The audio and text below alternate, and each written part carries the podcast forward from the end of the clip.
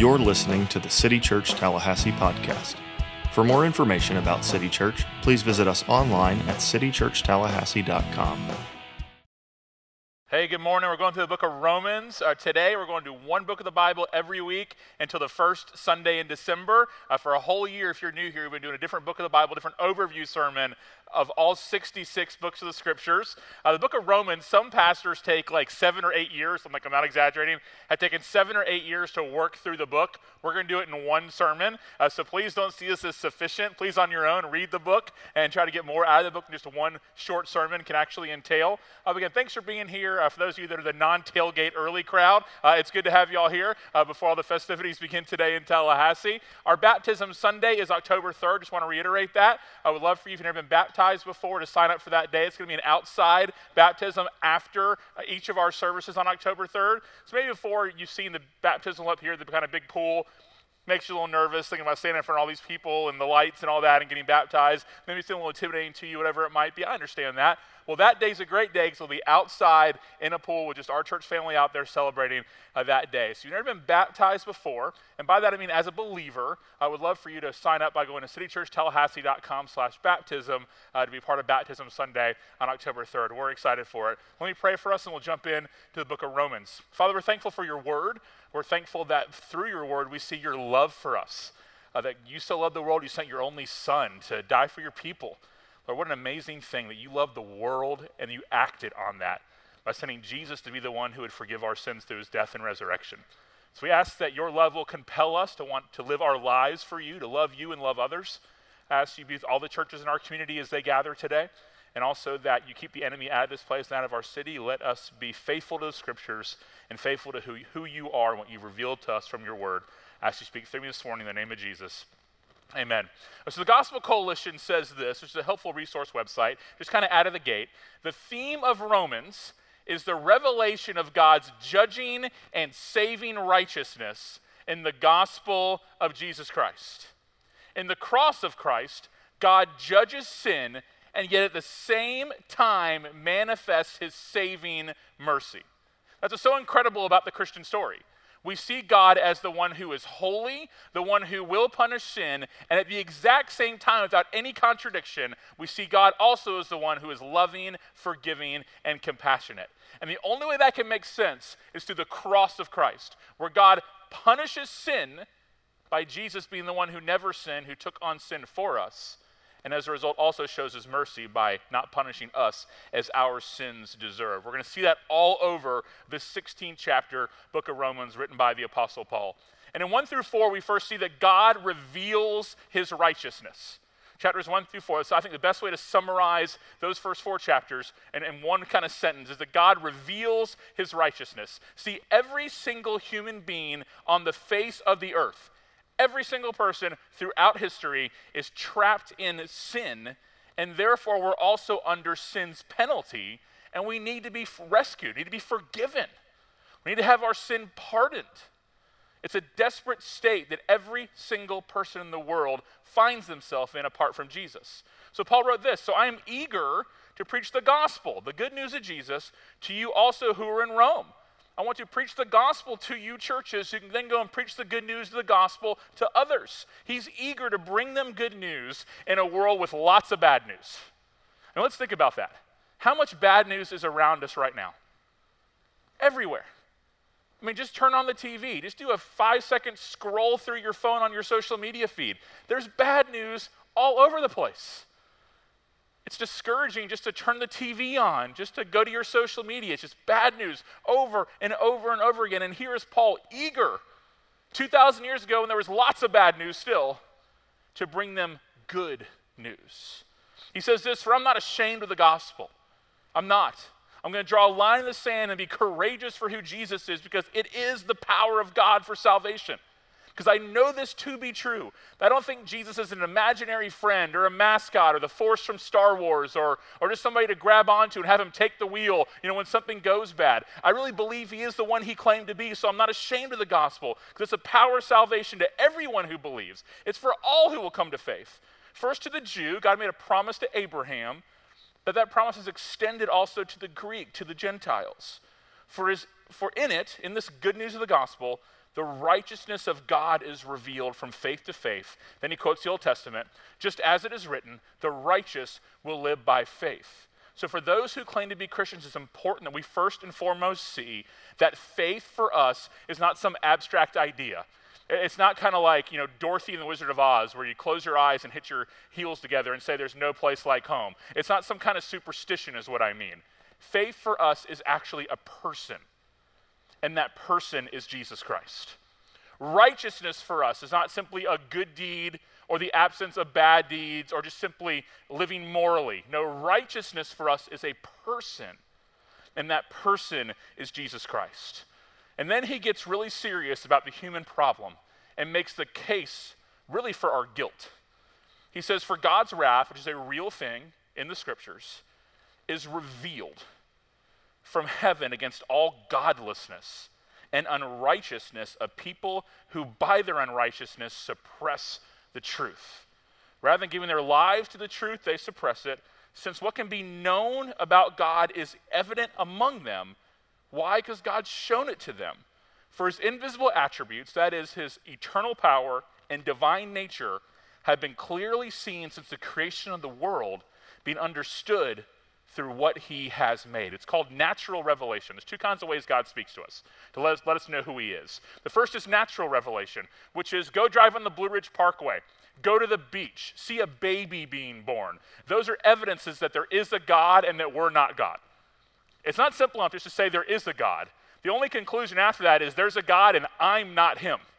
Like, I am not the creator. There is one who is greater than me. And there's also what's called special revelation, which is God speaking to us through the scriptures. So here Paul in Romans one is making the case by natural revelation that God exists and our guilt before him, because none of us can deny there is a creator. You can be on a deserted island somewhere and still understand that there is something and you are not that something. That there actually is a God. And he says, as a result, people are without excuse. You say, well, that might not sound very fair. Well, thankfully, Paul keeps going. For they knew God. They did not glorify him as God or show gratitude. Instead, and here's they indict themselves, all of us, their thinking became worthless and their senseless hearts were darkened. Claiming to be wise, which our age certainly does, they became fools. And here's what they did. Even though there's a natural revelation, even though there's a God and I am not him, they exchanged the glory of the immortal God for images. They made statues resembling mortal man, birds, four-footed animals, and reptiles. You see the glory of God in creation. And rather than submitting your lives to that, you instead build up a man-made statue and you claim that to be God. They exchange the worship of the true God for the exchange of man-made things. And it's easy for me to, and all of us, I know, to think that we're too sophisticated for that. That was an ancient thing. We don't do that anymore. You know, we're much more enlightened than that. We would never build a statue and worship it. But the way we make worship exchanges is through maybe less tangible things. God, I don't want to worship you. I want to worship a feeling. I want to worship applause, admiration. I, I want to have that. I, I want to feel that. I want to achieve that. So I'm going to believe these lies that I got to go around you for the things I'm looking for, not actually to you. Even though I know you're real, I'm going to make an exchange. An exchange worship of you for the worship of something else, usually the worship of myself. Here he is saying is the problem with the human race, and the bad news is we have made a worship exchange. And then the first thought often people have is, well, let me just get better. Let me just improve, try harder, be more religious, be more moral. And he addresses that, because the temptation for the Jewish audience reading this was to think they just kind of need to lock into their Jewishness a little more. He goes, well, hold on. For a person, chapter two, is not a Jew who is one outwardly. And true circumcision is not something visible in the flesh. On the contrary, a person who is a, is a Jew who is one inwardly, and a circumcision is of the heart, by the Spirit, not the letter. And the goal of this person's praise is not from people, but from God. What's he saying here? He's saying what God's looking for is a work being done on your heart, not merely some external conformity to the rules of this age. that God actually wants to do something inside of you that produces change. So the real markings of, we could say, Christian spirituality is not that you've been outwardly circumcised, but rather that it's happened inside your heart, that God has actually done a work. And then he's making the case, these first four chapters, there's things he quotes from the Old Testament in Romans three. He says, there's no one righteous, not even one. There's no one who understands. There's no one who seeks God. All have turned away. All alike have become worthless. They're Romans one people. There's no one who does what is good, not even one. Now, he's not saying that people don't do any good by the standards of this world. He's not saying that no one's ever done a humanitarian effort or something along those lines. What he's saying is God's not impressed with those things because they don't forgive sin. They don't forgive sin. There's no one who is seeking God because of the depravity of our hearts. Instead, we're seeking after ourselves and our own glory. And he gives the reason why, verse eighteen. He says there's no fear of God before their eyes. Like, that's the big issue. There might be a generic belief in God, like you believe there's a big guy upstairs or something along those lines, but that God produces no healthy fear in us. There's no reverence. There's no concern with what he actually thinks, what he has to say. That there's no fear of God. Now, that's one of the big issues with cultural Christianity in Tallahassee. What is cultural Christianity? It's people who would claim to be Christians, and I'm not the judge of who is and who's not, nor do I want to be. They would claim to be Christians, and their reason for believing so, if you talk to them, is basically that they're not atheists, they're not Jewish, they're not Muslim, they're not Buddhist, and they try to be good people. Therefore, they're Christians. They're not defining their Christianity by the work of Jesus Christ on their behalf, and oftentimes the biggest issue is they just don't fear God. Like, when I have struggles in my life, when I'm not living what I claim to believe, you can go deeper into the issues. I'm probably not fearing God. Like, what God has to say is probably not chief of my concerns in that moment. And he's indicting all humans here. He says, but now, apart from the law, verse twenty-one, the righteousness of God has been revealed, attested by the law and the prophets. The righteousness of God is, he's telling us again, it's a person, is through faith in Jesus Christ to all who believe, and there's no distinction. And he tells us again this bad news that all have sinned and fall short of the glory of God. But then we see the semicolon, and the game begins to change in Romans. And he says they're justified. They're declared not guilty of their sins. They're forgiven. They're pardoned freely by his grace through the redemption that is in Christ Jesus. That all the law was pointing to this person, of how actual righteousness could be achieved, not by our own efforts because we fail, but through a person and his efforts being Jesus. Verse twenty-six, God presented him to demonstrate his righteousness at the present time so that he would be just and justify the one who has faith in Jesus. It's really important how you think about God for all of us. Uh, one theologian said the most important thing about all of us is what comes to our mind when we think about God. Because that's going to set the trajectory for much of our lives, if not all of our lives, how we actually view and see God. I think it's really important that verse twenty-six, for all of us, myself included, is a reality in our lives when it comes to how we see and view God. And that reality is that God is just, that he is holy, that because he's holy, he's not going to let sin go unpunished. And at the same time, he's also the justifier. He's the just and the justifier. He's also the one who brings about pardon and forgiveness and mercy. Because while we made a worship exchange and said, God, I don't want to worship you, I want to worship your stuff, God made an exchange of his own, where he exchanged our sin for the righteousness of Jesus. This is the good news of the gospel. I like to put it like this. Jesus became what we were. Leave that up there just for a minute. Jesus became what we were. What were we? Condemned, but we're condemned in our sin, so we could become what he is. What is he? Perfectly righteous. Now, do any of us achieve perfect, perfect righteousness in our day-to-day lives? Of course not. But the way God sees us right now, if you're a Christian, is you're seen as someone who is not guilty of your sins, because justification is a legal term, because you've been legally declared by God to be righteous. Not because of you, but because of Jesus in our place. Jesus became what we were, condemned in our sin, so we could become what he is, righteous. And if there was a verse that I think can kind of summarize what it means to be a Christian, I, I'm careful saying that because I'm sure there's more to it, but but and there's probably more verses, but for me, this verse just really sticks out. I think it'd be a great verse for you to memorize. You're trying to memorize some Bible verses. Romans chapter five, verse one, is to cling on this and believe this. Therefore, and therefore appears in the Bible to summarize what was just written before that. So he's going, okay, based on all we just read, the first four chapters, therefore, since we have been justified by faith, not by our efforts, but by faith in Christ, we have peace with God through our Lord Jesus Christ. He told us how peace with God is to be achieved. It's achieved through Christ. It's achieved through our justification. People are always on a search for peace with God. And here we're told that peace with God doesn't come through yoga. Now, peace at three p.m. in the afternoon might. And it could be a good thing. I'm not knocking yoga. But peace with God doesn't come through yoga. Peace with God doesn't come through the deer stand. It might bring you some peace at six a.m. and be nice, but it doesn't come through that. Peace with God doesn't come through a pilgrimage. It doesn't come through a beautiful drive through the mountains. You know, all those things are helpful for to contemplate God and to think about God and to have some moments for ourselves. That's not how peace with God happens. I'm a Miami Hurricane fan. Peace certainly doesn't come through football. My poor boys went to the game yesterday against Alabama and got slaughtered. Okay, we were there. And my poor boys, because when I was growing up, Miami never lost.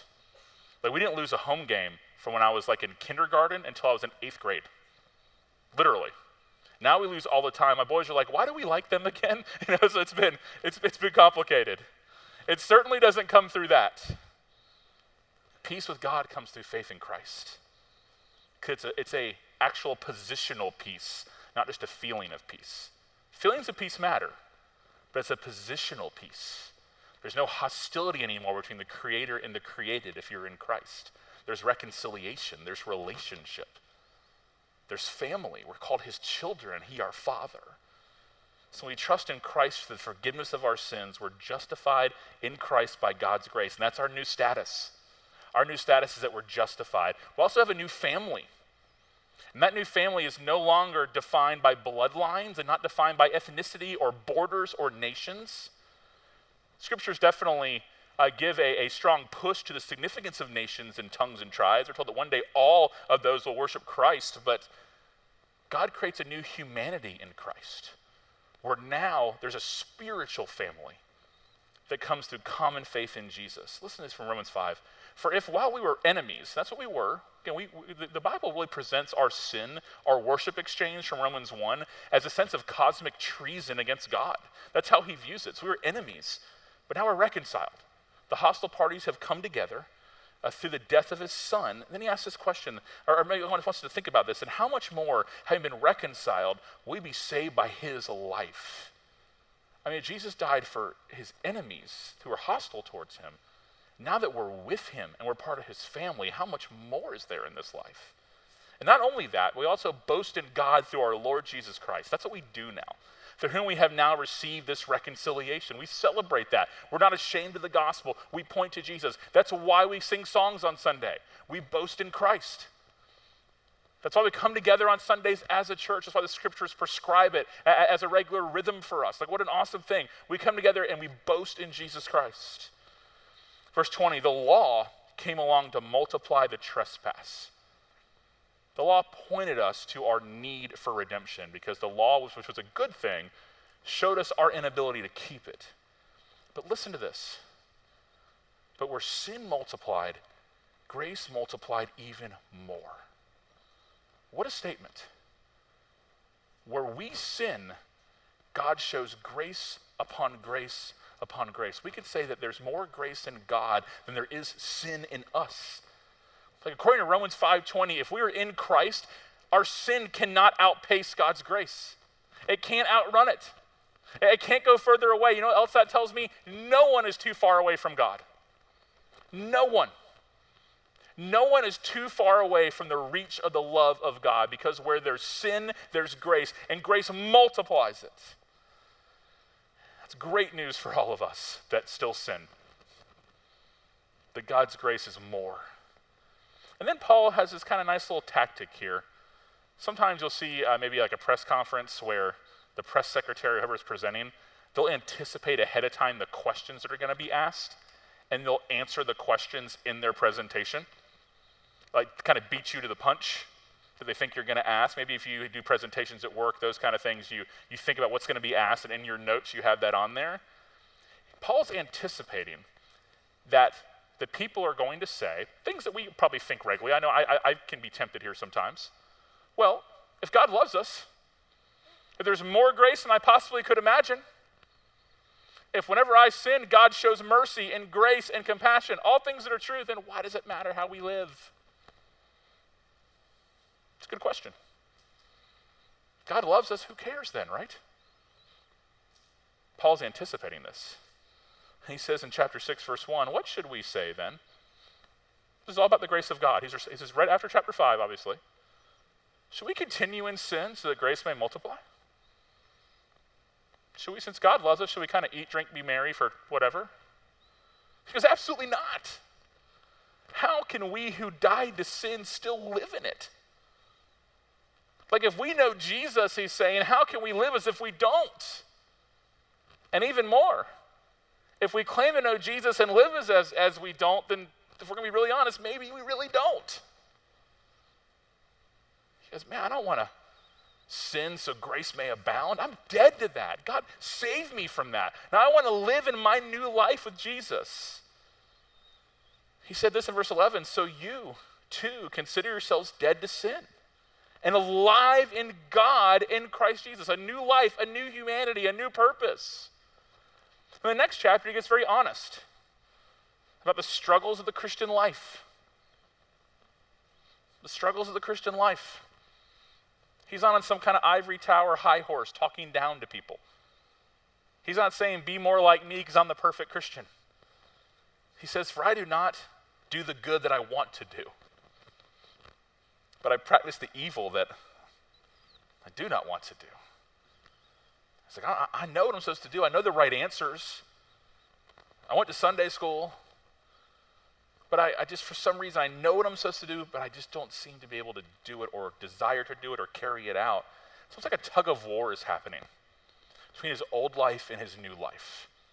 Now, when you're a Christian, our, we are new creations. Our old life is gone spiritually in terms of positionally with God. He sees us as forgiven, justified, reconciled. But this side of heaven, our sinful nature still exists. That's why Paul writes to the Galatian church, walk in the Spirit so you won't carry out the desires of the flesh. He knows those desires are real because he deals with them too. There's just some temptations there. I, there's more to be gained by disobeying God than there is to be gained by obeying him. Like, like those are real things we struggle with, believing those lies that go all the way back to the Garden of Eden. And I'm going to date myself here, but at the nine a.m. service, we have college students everywhere, and they're like, what is he talking about? Well, remember those cartoons, like way back, like, When I when I was growing up, probably a lot of you were growing up, where someone like Bugs Bunny would have like a moral dilemma for a moment, and all of a sudden the angel would appear on one shoulder and the devil on the other, and the angel would usually have a harp and be playing and go, Bugs, do the right thing, do the right thing, you know, that kind of idea, and the devil has a pitchfork, like, don't do the right thing, you know, that sort of stuff, and then Bugs had this kind of battle going on at the moment between the good and the bad. It's sort of what's happening here. It's a tug of war between the life that Paul now knows and the life that he still struggles with. But what's the solution?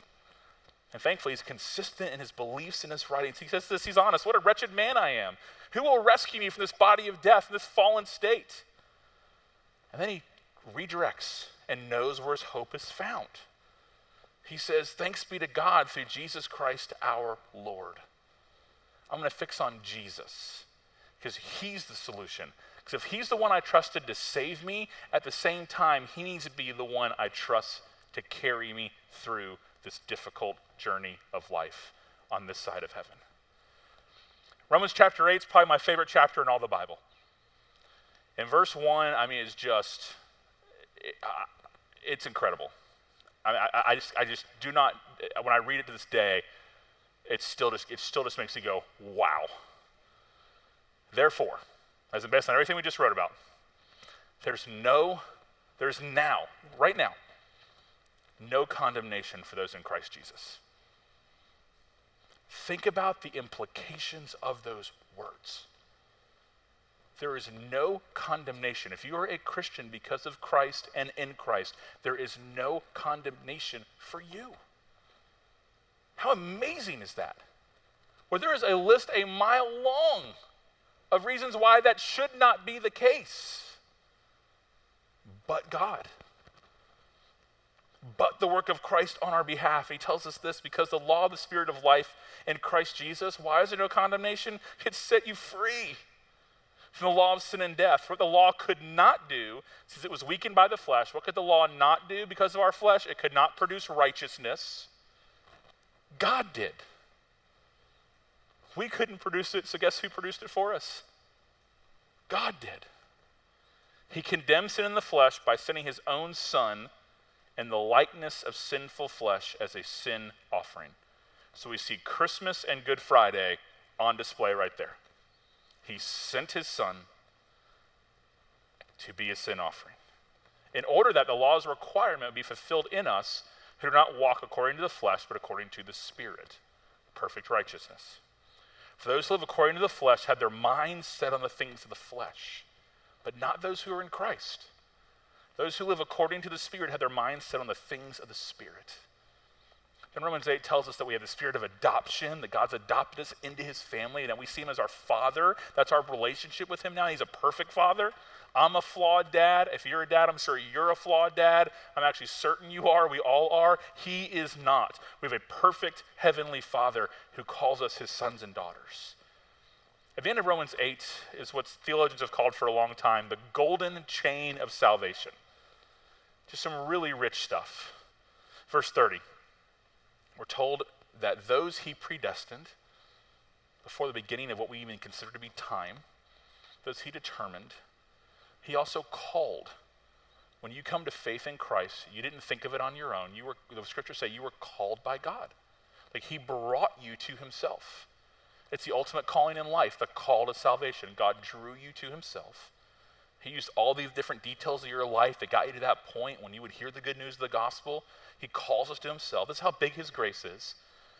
And those he called, when he calls you to salvation, he says, he also justified, again, forgiven, declared not guilty, given righteousness, and then he also glorified. And that's future, that's to come uh, one day when Christ returns and we receive our new bodies, new heavens, new earth. And verse thirty-one is really important here. He says, what then are we to say about these things? There's no condemnation for those who are in Christ. We have a spirit of adoption. What do, how do we respond to that? He says, if God is for us, who is against us? And does it even matter if they are? And people might go, why does it matter? The whole like predestined call, does it really matter? Yes. And here's why.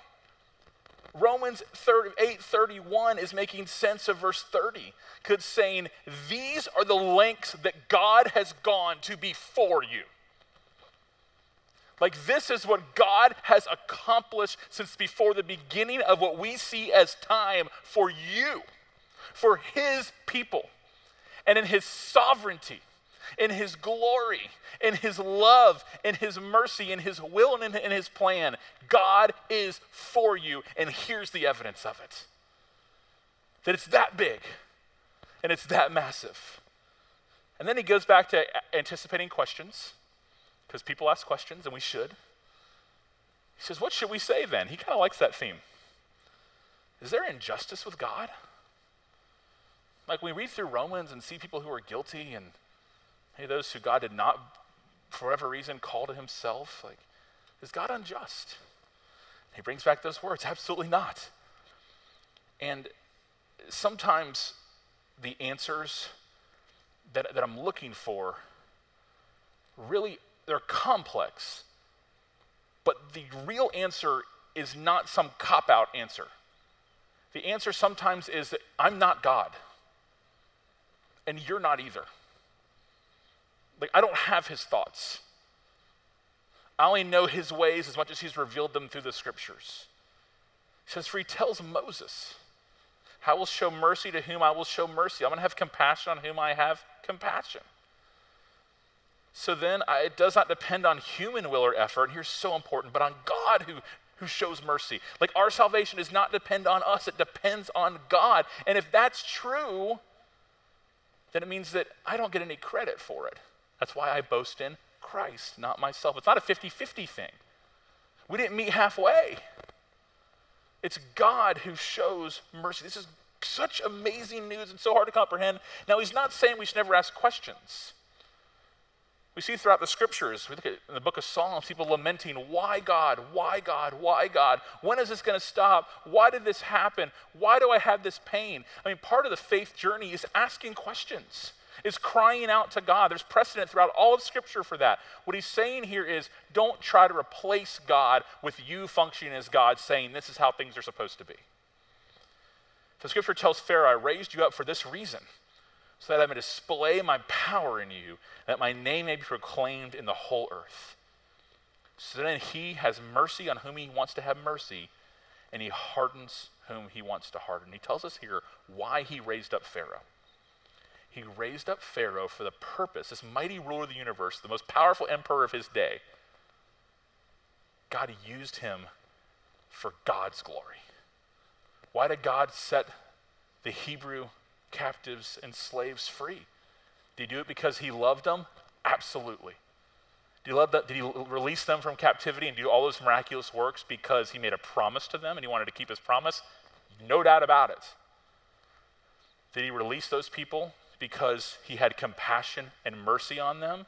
As my grandpa used to say, and I say it all the time here, you bet your sweet potatoes. But why did he ultimately do it?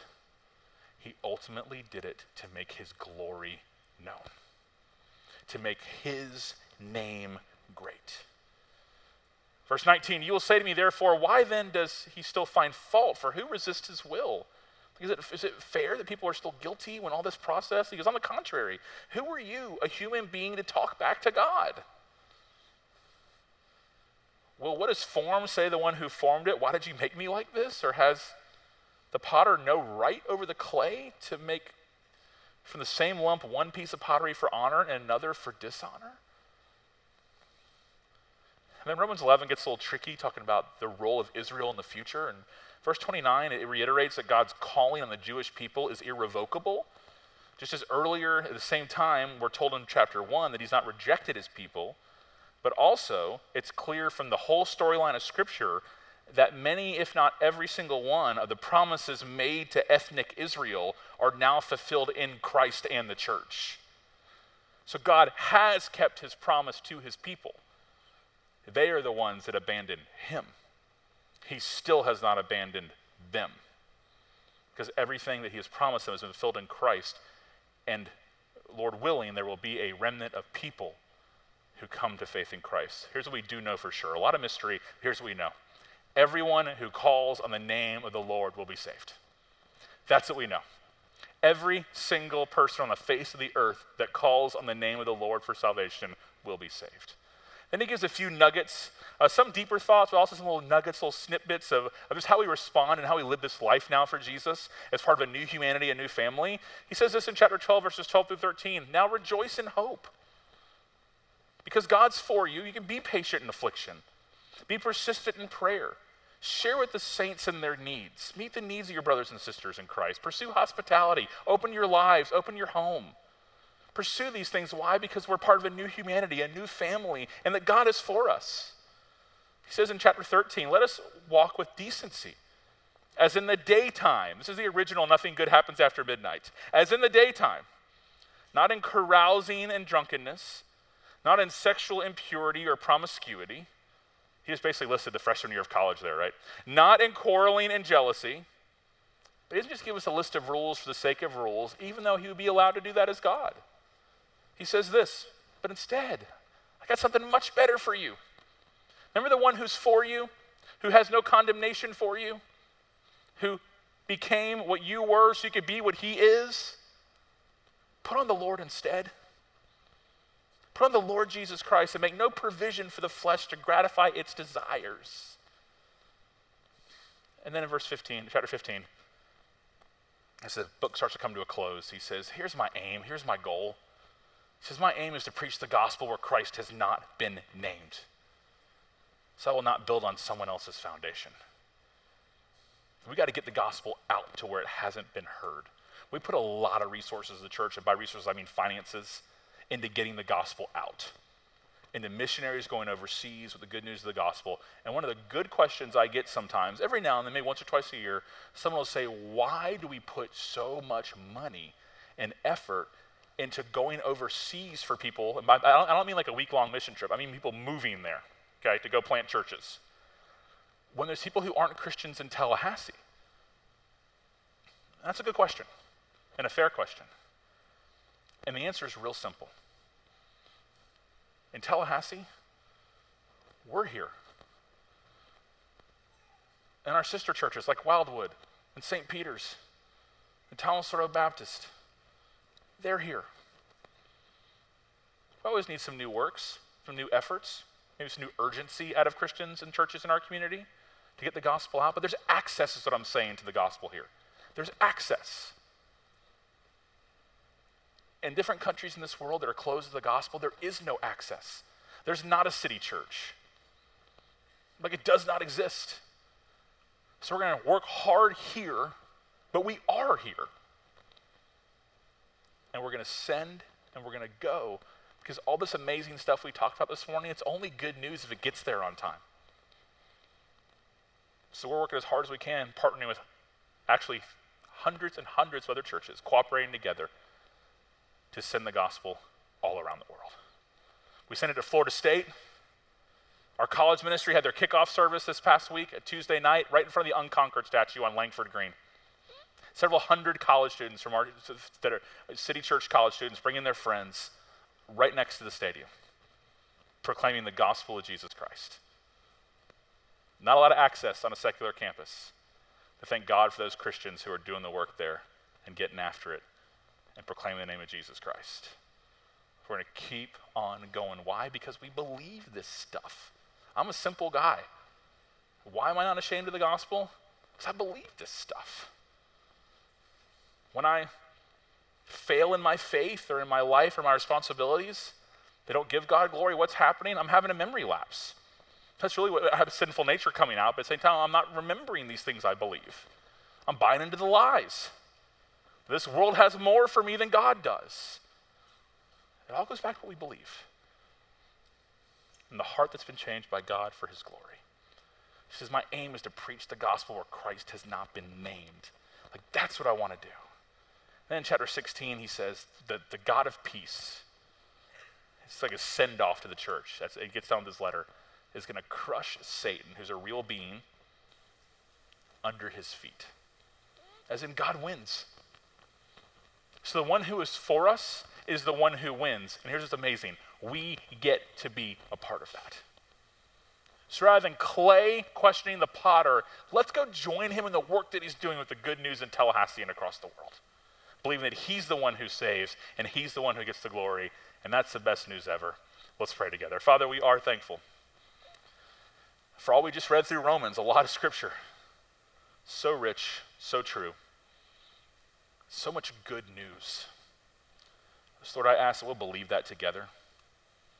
That we won't have you just as a random category in our lives, but that we'll put on Jesus Christ, that you will, will be our lives. We're thankful that you so loved the world that you gave your only son. So believes in him will not perish, but have everlasting life. Romans five, that while we were sinners, Christ died for us, and now there's no condemnation of those who are in Christ. Let that be our peace today. We have peace with you because of Jesus. How awesome. Lord, I ask you, be with this, people who are here today, allow them to experience true peace in Christ. As we have this Labor Day weekend, allow them to rest, enjoy their family, all because they enjoy you and the good gifts you have given us. We pray at this time also for our healthcare workers in our community. Lord, we lift them up to you. We thank you for them. Lord, we pray for those in the hospital right now with sicknesses. We lift up Afghanistan to you and the chaos there. Lord, in this broken world we are in, we look to Christ, the only one who can bring true peace. And we thank you that it's all true. In the name of Jesus, amen.